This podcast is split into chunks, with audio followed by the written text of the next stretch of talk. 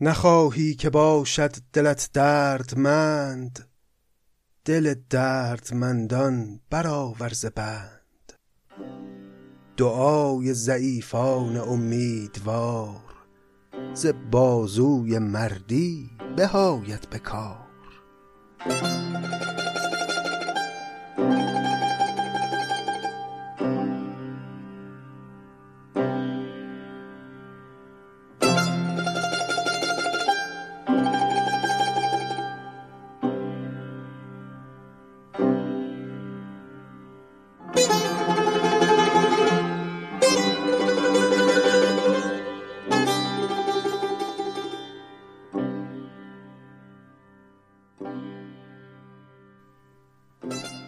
سلام.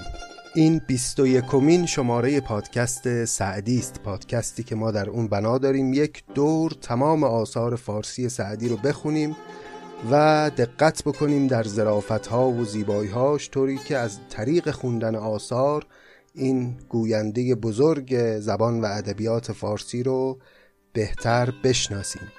چنان که می‌دونید ما مطالعه آثار سعدی رو همزمان از دو نقطه آغاز کردیم از ابتدای دیوان غزلیات سعدی و از ابتدای کتاب بوستان. در این قسمت هم طبق معمول بنا داریم که شروع بکنیم از غزلها و در ادامه بریم به سراغ بوستان و البته باب اول که عنوانش هست در عدل و تدبیر و رای دیگه در همین قسمت به امید خدا تمام خواهد شد و حالا من در پایان این قسمت توضیح خواهم داد که بعد از تمام شدن باب اول چه شیوه ای رو برای ادامه کارمون که مطالعه آثار سعدی باشه در پیش خواهیم گرفت. اما بریم و دیوان غزلیات سعدی رو باز کنیم که سی و دو غزل ابتداییش رو در قسمت های قبل با هم خوندیم و حالا نوبت رسیده به غزل سی و سوم. بشنوید غزل سی و سوم رو از دیوان غزلیات سعدی.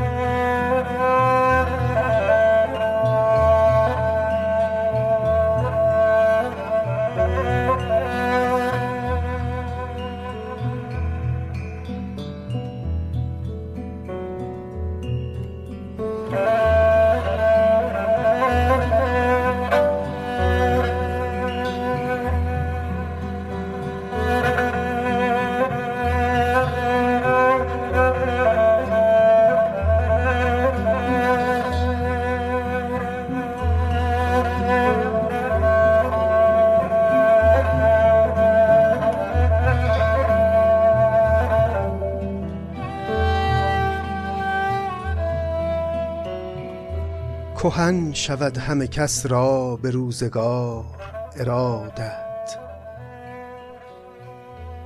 کهن شود همه کس را به روزگار ارادت مگر مرا که همان عشق اول است و زیادت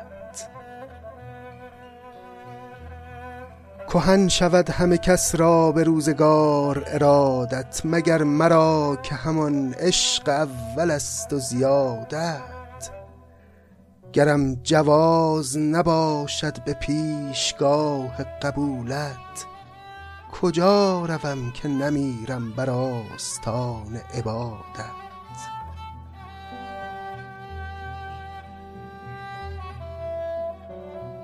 مرا به روز قیامت مگر حساب نباشد که هجر و وصل تو دیدم.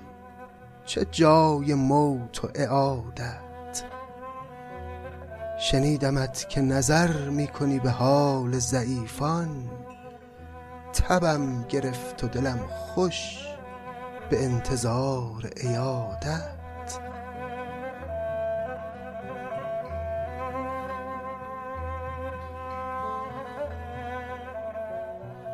شنیدمت که نظر می‌کنی به حال ضعیفان تبم گرفت و دلم خوش به انتظار عیادت.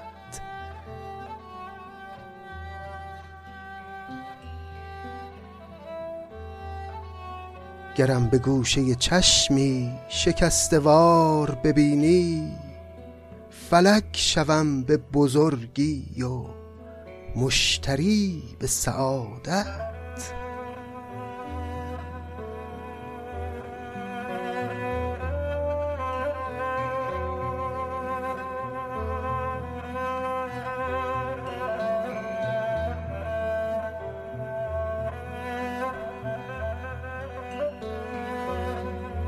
بیایمت که ببینم کدام زهره و یارا. بیایمت که ببینم کدام زهره و یارا روم که بی تو نشینم. کدام صبر و جلادت؟ مرا هر آینه روزی تمام کشته ببینی. گرفته دامن قاتل به هر دو دست ارادت.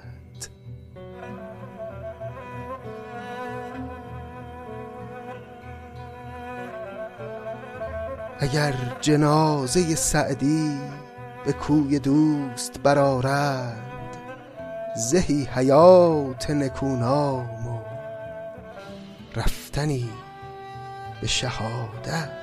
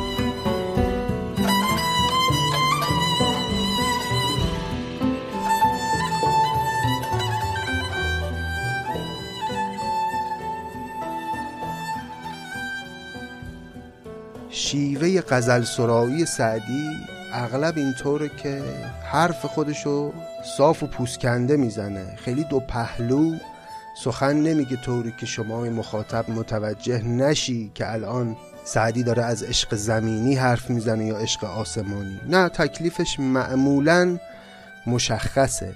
منتها در برخی غزلها این مرز یک کمی مبهم میشه.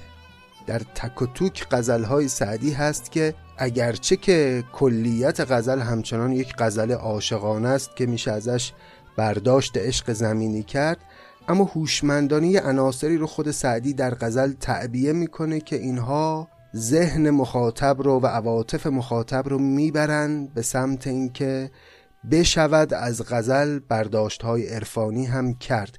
کاری که دیگه کمالش رو در شعر حافظ می‌بینیم دیگه. کاملا شعر حافظ اینطوره که ما رو جایی بین زمین و آسمان معلق نگه میداره. تکلیفمون رو روشن نمی‌کنه.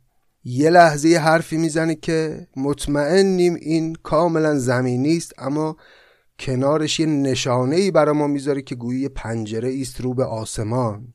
و این خصلت رو میشه در جای جای غزلهای حافظ دید. متا غزلهای سعدی اینطور نیست. اغلب مشخصه. این غزلی که الان خوندیم جزو معدود غزلهای سعدی است که اون ویژگی که در شعر حافظ خیلی پررنگه رو کم و بیش درش می‌بینیم.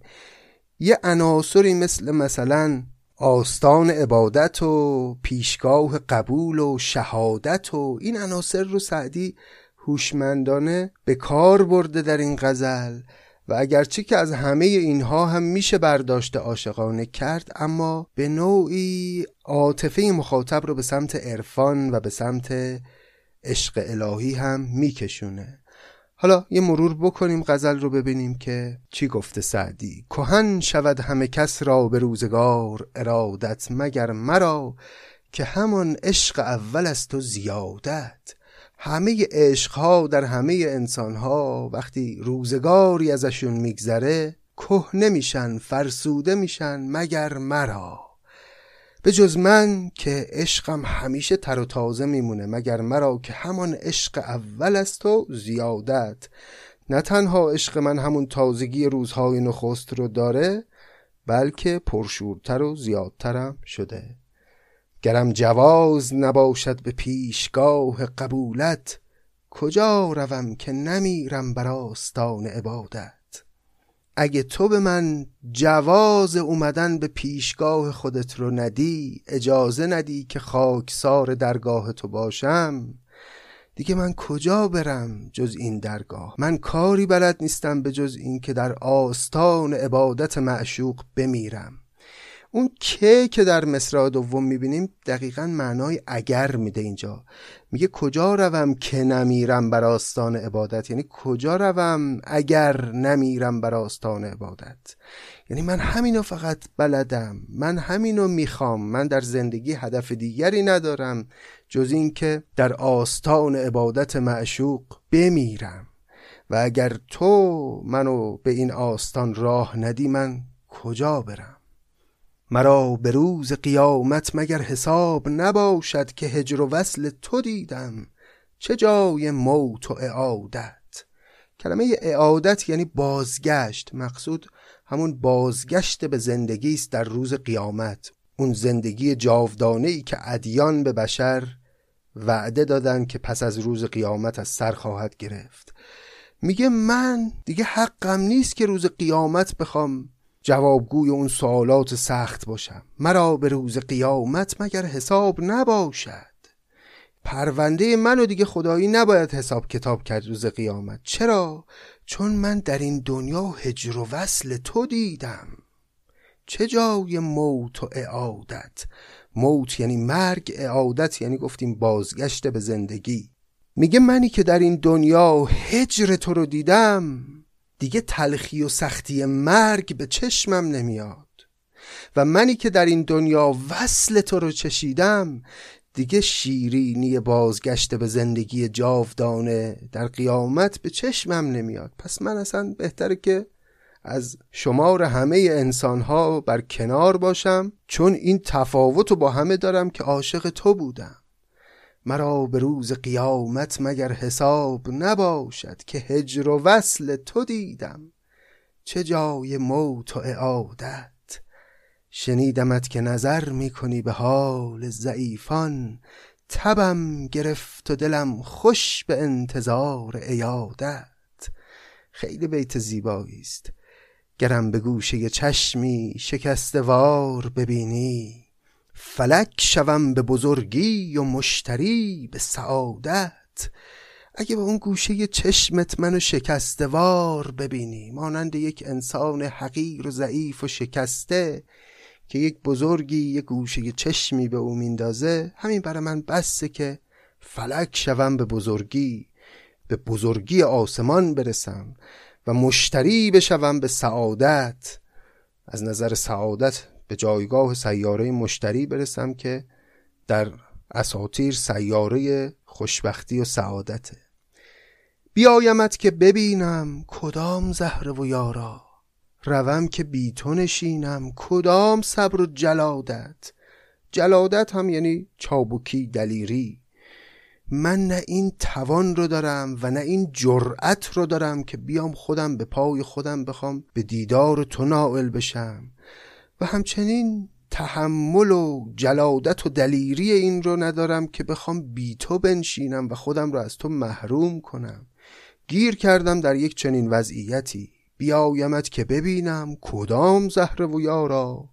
روم که بی تو نشینم کدام صبر و جلادت. مرا هر آین روزی تمام کشته ببینی. گرفته دامن قاتل. به هر دو دست ارادت. به به. میگه من اون کشته ای هستم که در لحظه ای که قاتل داره به او زخم می‌زنه و او رو می‌کشه از بن جان عاشق او هستم و دامن او رو به نشانه ارادت در دست گرفتم.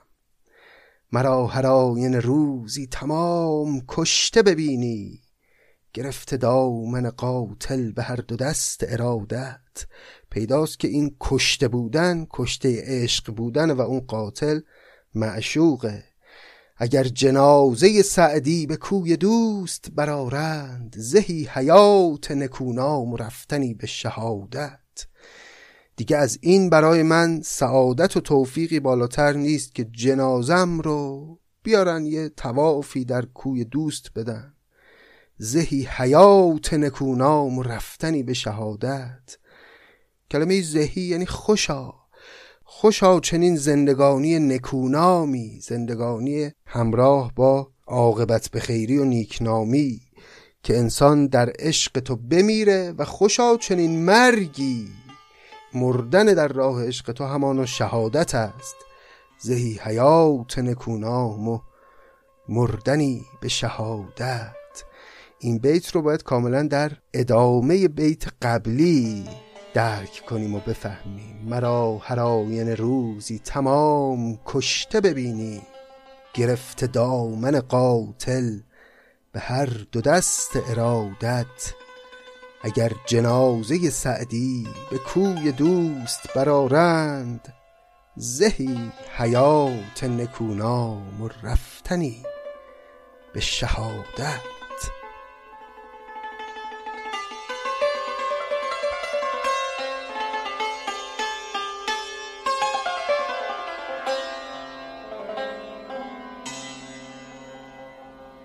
از در در آمدی و من از خود به در شدم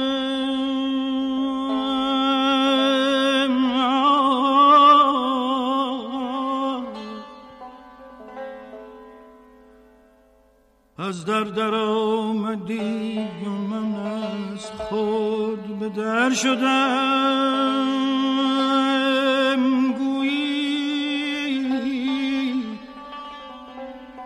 که از این جهان به جهان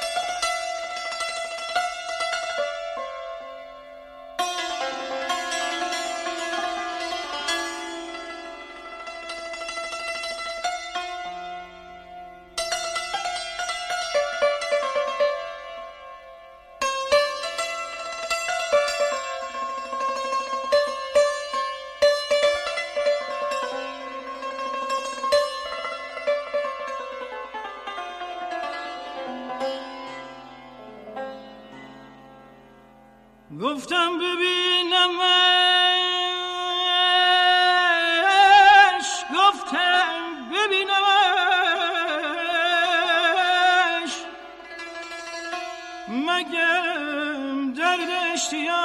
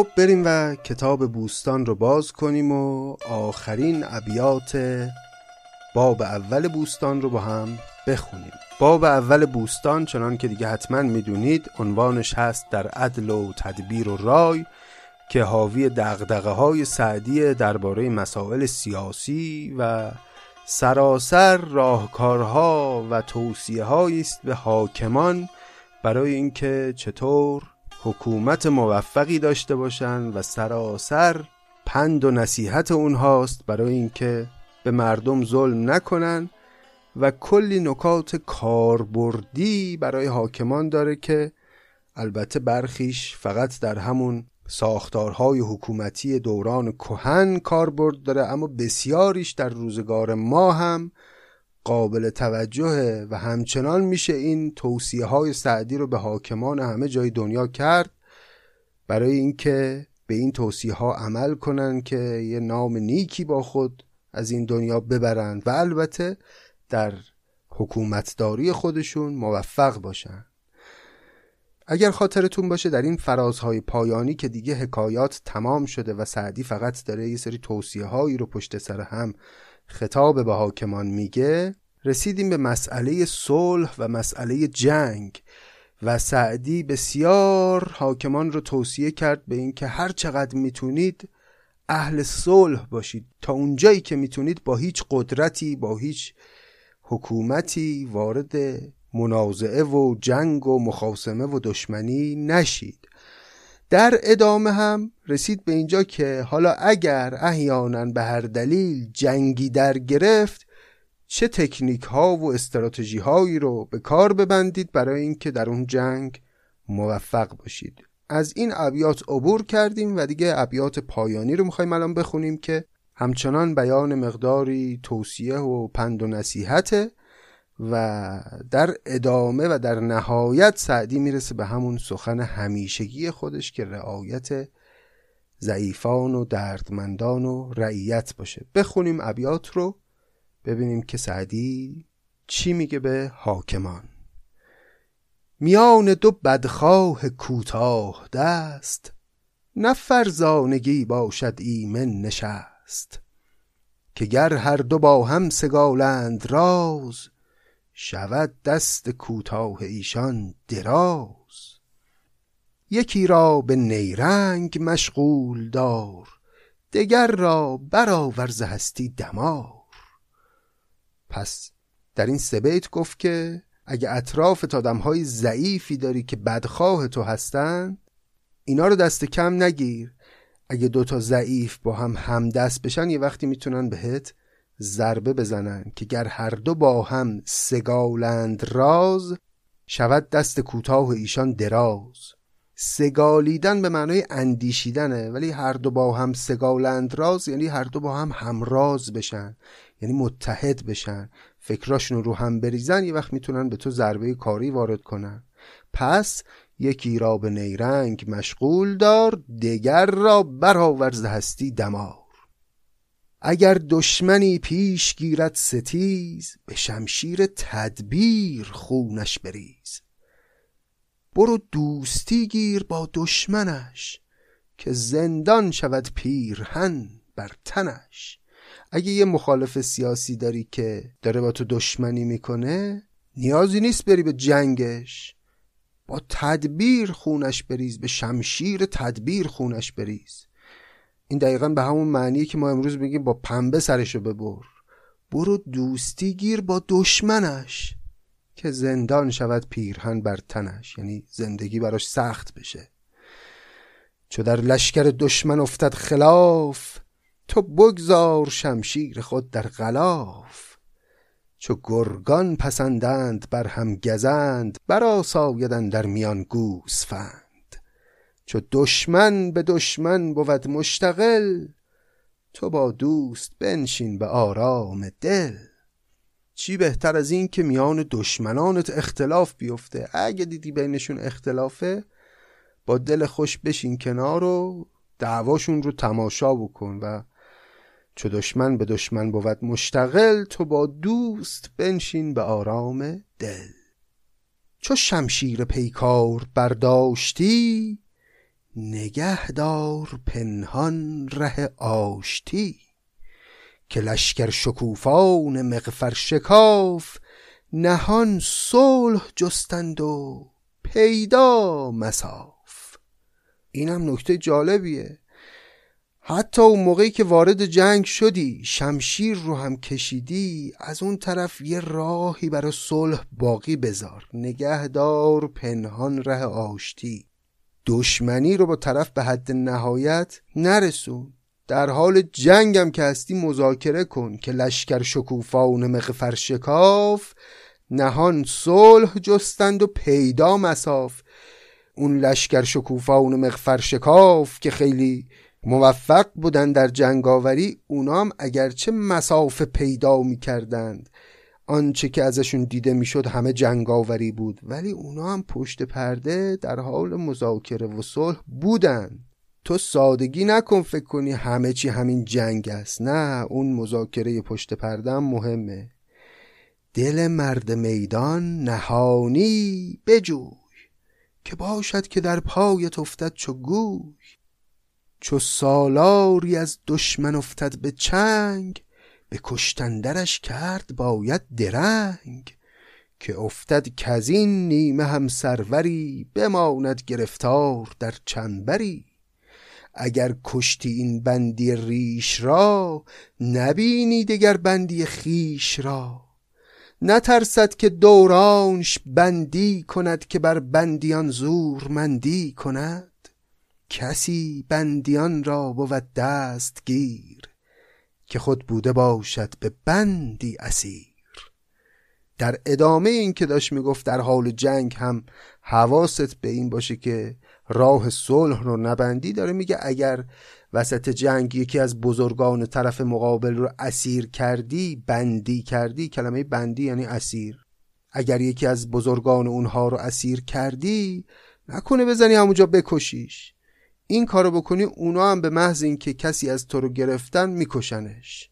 او رو نگه دار جانش رو حفظ کن. چه بسا اصلا او طرفدار تو بشه؟ چه بسا از دشمن به تو اطلاعاتی بده؟ دل مرد میدان نهانی بجوی که باشد که در پایت افتد چو گوی. چو سالاری از دشمن افتد به چنگ به کشتندرش کرد باید درنگ. که افتد که از این نیمه هم سروری بماند گرفتار در چنبری. شاید از سمت تو هم یه سروری یه بزرگی یه سرداری بیفته دست اونا. پس تو سردار اینها رو نکش. به دو دلیل. اولا برای اینکه شاید بتونی اصلا باهاش دوست بشی و او رو به خدمت خودت در بیاری. ثانیان برای اینکه اگر کسی از دست تو افتاد دست اونها اونها هم نیروی تو رو هلاک نکنن. اگر کشتی این بندی ریش را نبینی دگر بندی خیش را. حالا اینا رو میگه همه رو سعدی. دلایل عقلانی داره میاره برای اینکه تو این رحم رو بکن و این خون رو نریز. ولی در ادامه دلایلش می‌بینیم که اخلاقی میشه. از اون دلایل حساب کتابی و دو دو تا چارتایی فاصله می‌گیره دلایلش اخلاقی میشه. نترسد که دورانش بندی کند که بر بندیان زور مندی کند. کسی بندیان را بود دستگیر که خود بوده باشد به بندی اسیر. یه کسی که خودش یه روزی اسیر بوده و در بندی افتاده بوده این درک می‌کنه که باید هوای اسیر رو داشت. به زندانی نباید سخت گرفت. و می‌بینیم که دلایل سعدی در ادامه این گونه اخلاقی میشه. اگر سر نهد بر خطت سروری چون نیکش بداری نهد دیگری. اگر خفیه ده دل به دست آوری از آن به که صد ره شبیخون بری. اگه یه بزرگی از بزرگان دشمنانت اومد تسلیم تو شد و در رکاب تو قرار گرفت اگه بهش اعتماد کنی هواشو داشته باشی و نیکش بداری دیگرانی هم باز از اون سمت میان به سمتت. و در نهایت باز میگه اگر خفیه یعنی پنهان ده دل به دست آوری از آن به که صد ره شبیخون بری. اگه تو حکومت کردن خودت بتونی ده تا دل و فقط به دست بیاری حاکم موفق تری خواهی بود تا اینکه بخوای صد تا شبیخون بزنی به دشمن. اثر به دست آوردن اون ده تا دل بیشتر برای تثبیت موفقیت تو. تا اینکه بخوای بزنی اصلا دشمن رو تار و مار بکنی. من که فکر می‌کنم سعدی وقتی این توصیه ها رو می‌کنه به حاکمان این دلایل عقلی که سعی می‌کنه جور کنه برای توصیه های خودش یه جورایی همش بهانه است. دغدغه سعدی همون مسئله اخلاقه. منتها به اون حاکم قدرت طلب جز با زبان دو دو تا چهار تا و حساب و کتاب نمیشه با او حرف زد. باید فقط بگی آقا این کارو بکنی به نفع خودته. اگه بگی که به نفع مردمه یا به نفع اخلاق یا کار درستیه یا بر اساس جوانمردیه که او اصلا براش مهم نیست که حاکمان دیگه دیدیم دیگه. طبعشون خیلی با این مسائل سازگار نیست. اگه بگی به نفع خودته موقعیت خودت تثبیت میشه یه نونی واسه خودت داره بلکه اخلاق رو رعایت کنه. گرت خیش دشمن شود دوست دار ز تلبیسش ایمن مشو زینهار. که گردد درونش به کین تو ریش چو یاد آیدش مهر پیوند خیش بداندیش را لفظ شیرین مبین که ممکن بود زهر در انگبین. کسی جان از آسیب دشمن ببرد که مر دوستان را به دشمن شمرد. نگه دارد شوخ در کیسه در که بیند همه خلق را کیسه بر. این ابیات هم همه توصیه بود به احتیاط. اگه یه کسی از خیشاوندان دشمنت اومد در سلک یاران تو قرار گرفت حواست باشه. زودی گولشو نخور. که گردد درونش به کین تو ریش چو یاد آیدش مهر پیوند خیش بدندیش را لفظ شیرین مبین که ممکن بود زهر در انگبین. انگبین هم یعنی اصل سپاهی که آسی شود در امیر ورا تا توانی به خدمت مگیر. ندانست سالار خود را سپاس تو را هم ندارد ز قدرش حراس. اون سپاهی و نظامی که به امیر خودش خیانت کرده ممکنه به تو هم خیانت کنه. تا اونجا که می‌تونی او رو بهش مسئولیت مهم نده. به سوگند و عهد استوارش مدار. استوارش مدار یعنی بهش اعتماد نکن. به سوگند و عهد استوارش مدار.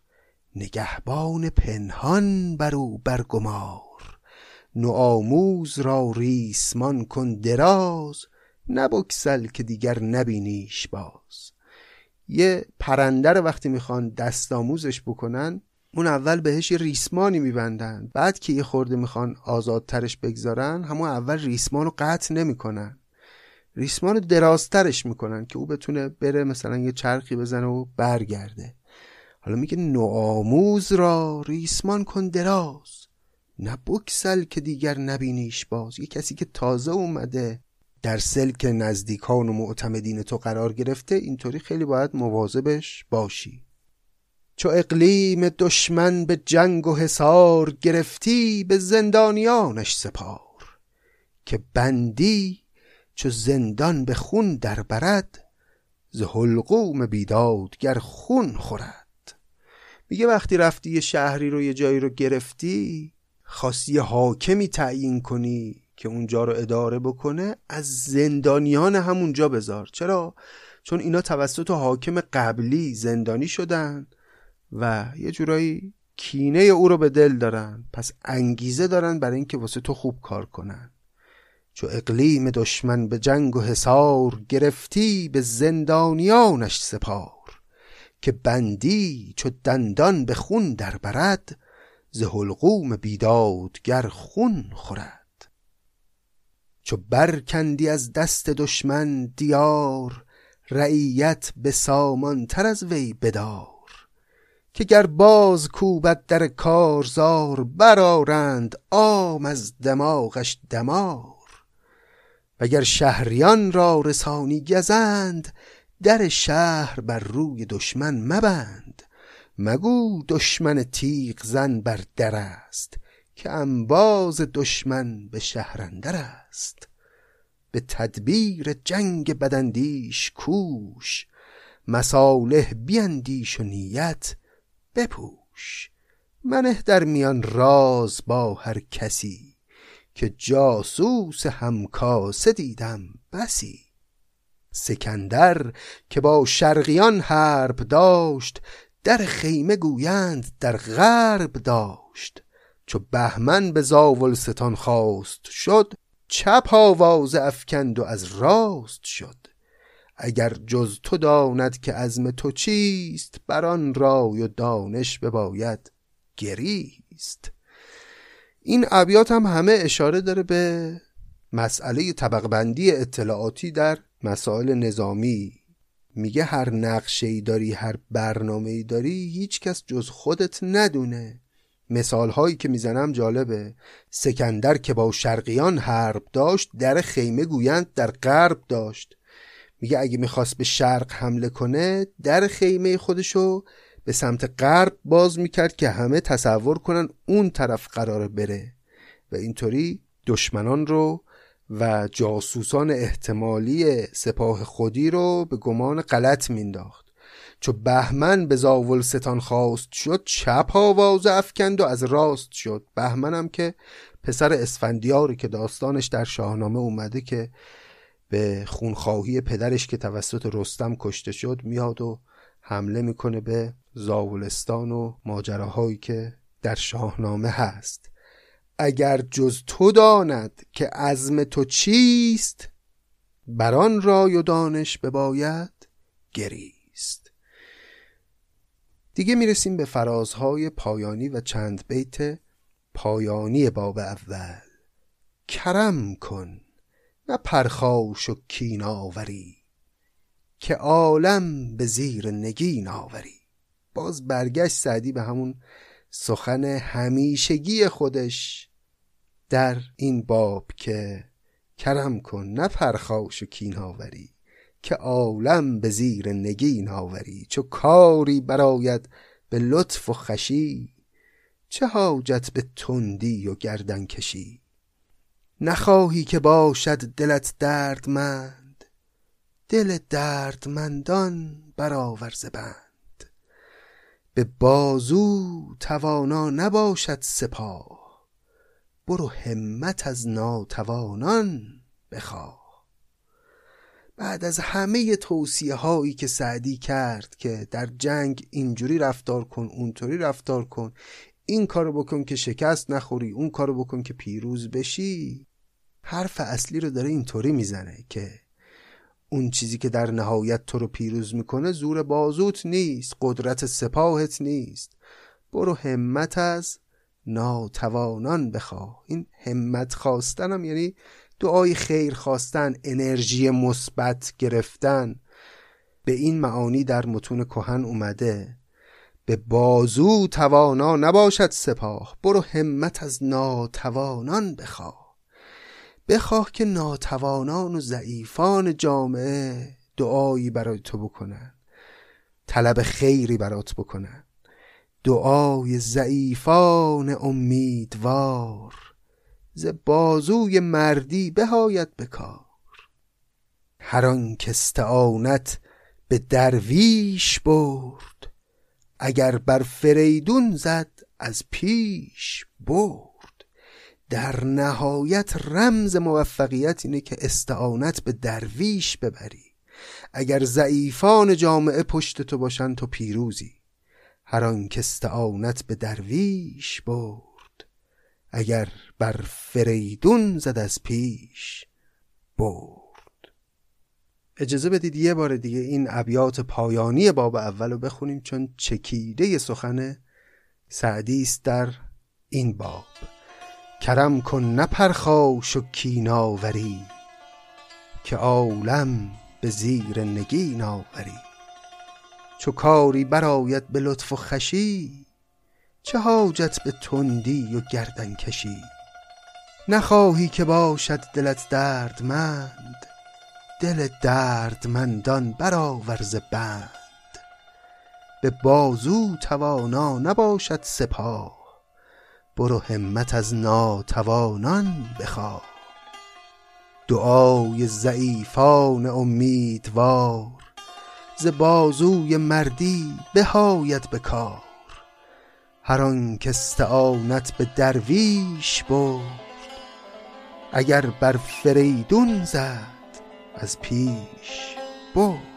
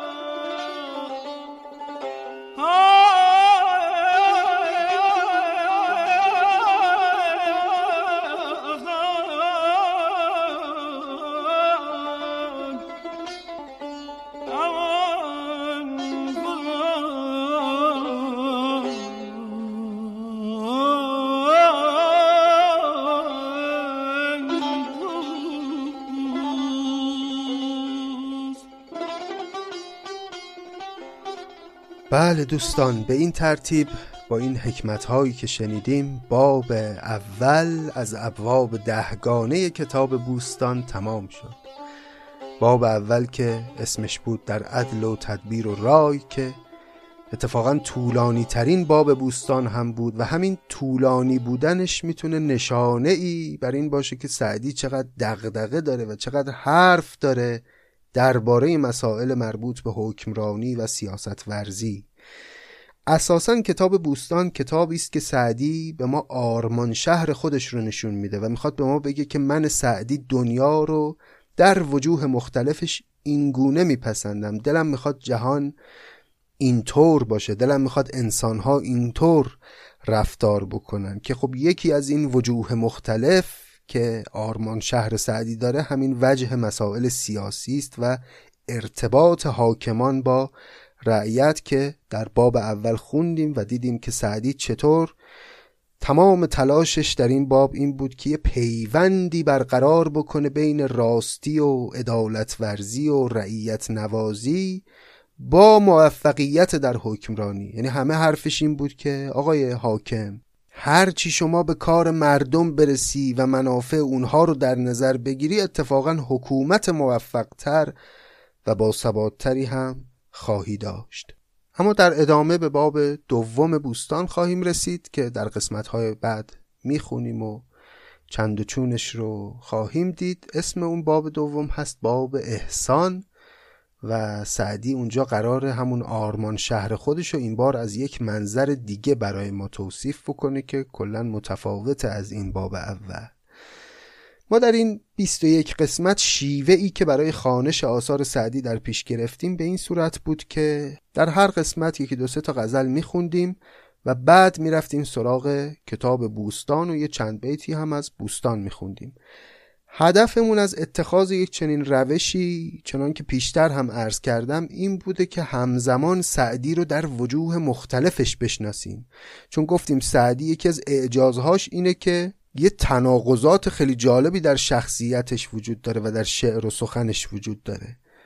ما هم خواستیم که در یک قسمت هم با شخصیت سعدی عاشق پیشه رند عالمسوز آشنا بشیم تو غزلیات.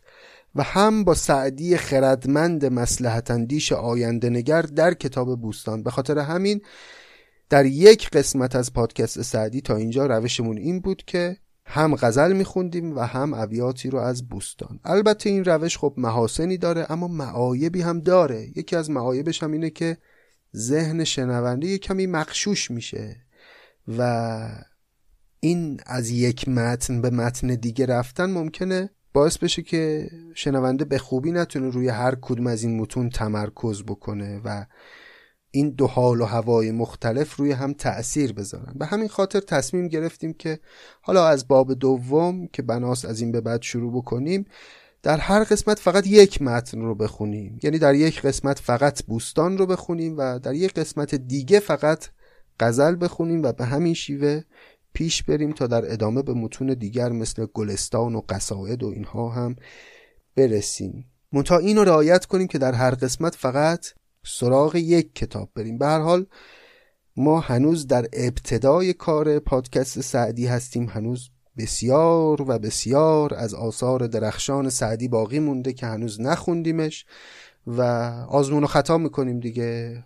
یه مدتی رو به اون شیوه کار کردیم و حالا در ادامه این روش تازه رو در پیش خواهیم گرفت. البته این روش هم وحی منزل نیست و باز اگه احساس کنیم شیوه بهتری وجود داره می‌تونیم روش خودمون رو اصلاح بکنیم. شما هم به ما پیام بدید و نظراتتون رو برامون بنویسید و قطعا مؤثر خواهد بود نظرات شما در ادامه کار ما.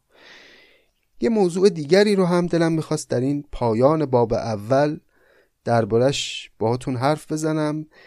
و اونم اینه که یکی از اهداف فرعی ما در پادکست سعدی اینه که کمک بکنیم به بهتر شنیده شدن موسیقی فاخر ایرانی به خصوص موسیقی آوازی ملی ما که خب نسل های جدید می‌دونیم تا حدودی کمتر با این موسیقی ارتباط برقرار می‌کنن.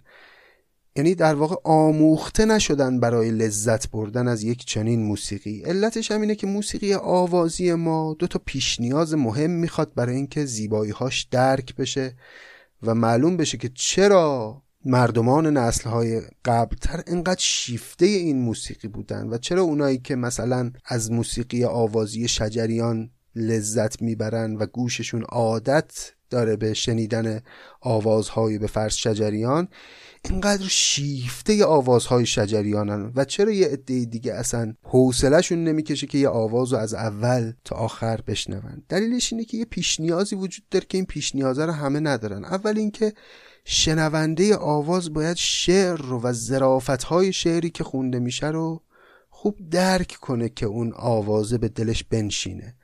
ثانیا در لحظه ای که آواز رو داره میشنوه باید بتونه احوالات روحی و عاطفی خودش رو منطبق بکنه بر عاطفه ای که در اون نغمات آواز جاری هست. که خود این هم باز نیازمند اینه که شنونده ذوقش تربیت شده باشه و پرورده شده باشه برای اینکه برخی از نغمه ها رو زیبایی هاش رو درک کنه. به هر حال ما در پادکست سعدی یکی از اهدافمون در واقع یکی از اهداف فرعیمون اینه که شرایط رو برای شنونده طوری فراهم بکنیم که او بتونه از موسیقی آوازی لذت بیشتری ببره. علت این که می‌بینید گاهی پخش موسیقی های کمی طولانی هم میشه برای اینه که اساسا موسیقی در این پادکست برای ما موضوعیت داره. فقط این نیست نقشش که مثلا شنونده استراحتی بکنه گوشش بعد بقیه حرفای بنده گوینده رو بشنوه. نه خود موسیقی برای ما در این پادکست موضوعیت داره و ما می‌خوایم در شرایطی که شنونده شعر رو درک کرده و عواطفش هم منطبق شده با اون اثر آوازی که بناست پخش بشه اون اثر رو بیاد از ابتدا تا انتها بشنوه و با یه تعملی با یه دقتی سعی بکنه که از اون عواطف سرشاری که در موسیقی آوازی ما هست لذت ببره و این خب یه تمرینی باشه برای هممون برای اینکه بتونیم ارتباط بیشتری برقرار بکنیم با گنجینه موسیقی ملیمون که خب واقعا سرشار از زیبایی ها و ارزش ها ولی خب درک زیبایی هاش نیازمند اینه که ذوق آدم پرورش پیدا کرده باشه. و مثل هر هنر فاخری دیگه اصولا هنرهای فاخر و هنرهای متعالی این گونه هستن که کسی که تا تو عمرش مخاطب هنر فاخر نبوده ازشون لذت نمی‌بره. هر موسیقی جدی در هر جای دنیا هر فیلم جدی در هر جای دنیا هر اثر ادبی در هر جای دنیا این گونه است که برای درک کردنش و برای لذت بردن ازش نیاز هست که مخاطب چیزهایی رو در درون خودش تربیت کرده باشه و پرورش داده باشه. ما سعی می‌کنیم حالا در پادکست سعدی در این راه هم قدمی برداریم و تلاشی بکنیم. خب خیلی ممنون که این زیادگویی های پایانی من رو هم شنیدید. یه خورده طولانی شد. اینم بگم که ما در ادامه کارمون پیش از آغاز باب دوم بوستان یه قسمت ویژه هم خواهیم داشت. که درباره زندگی سعدی خواهد بود که اونجا خیلی با جزئیات به سرگذشت سعدی خواهیم پرداخت و اینکه زندگی سعدی چه تأثیری بر شعر او گذاشته و شعر او چه اثری بر زندگی او. سپاسگزارم مثل همیشه از شنیدنتون از بودنتون و از همه حمایت هاتون اگر صاحب فعالیتی یا کسب و کاری هستید و مایلید که اسپانسر یک یا چند قسمت از پادکست های سعدی باشید. می‌تونید به ما ایمیل بزنید. اگر تمایل دارید از این پادکست حمایت مالی بکنید هم شرایطش مهیاست می‌تونید از طریق سایت هامی باش پادکست سعدی رو یاری کنید. یادتون نره که ما رو به دوستانتون معرفی کنید.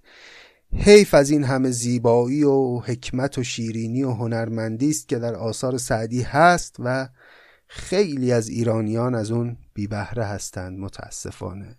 امیدوارم خوب و برقرار و سلامت باشید و همچنان عاشق ادبیات بمانید. به امید روزهای بهتر از این روزها مراقب خودتون باشید. خدا نگهدار.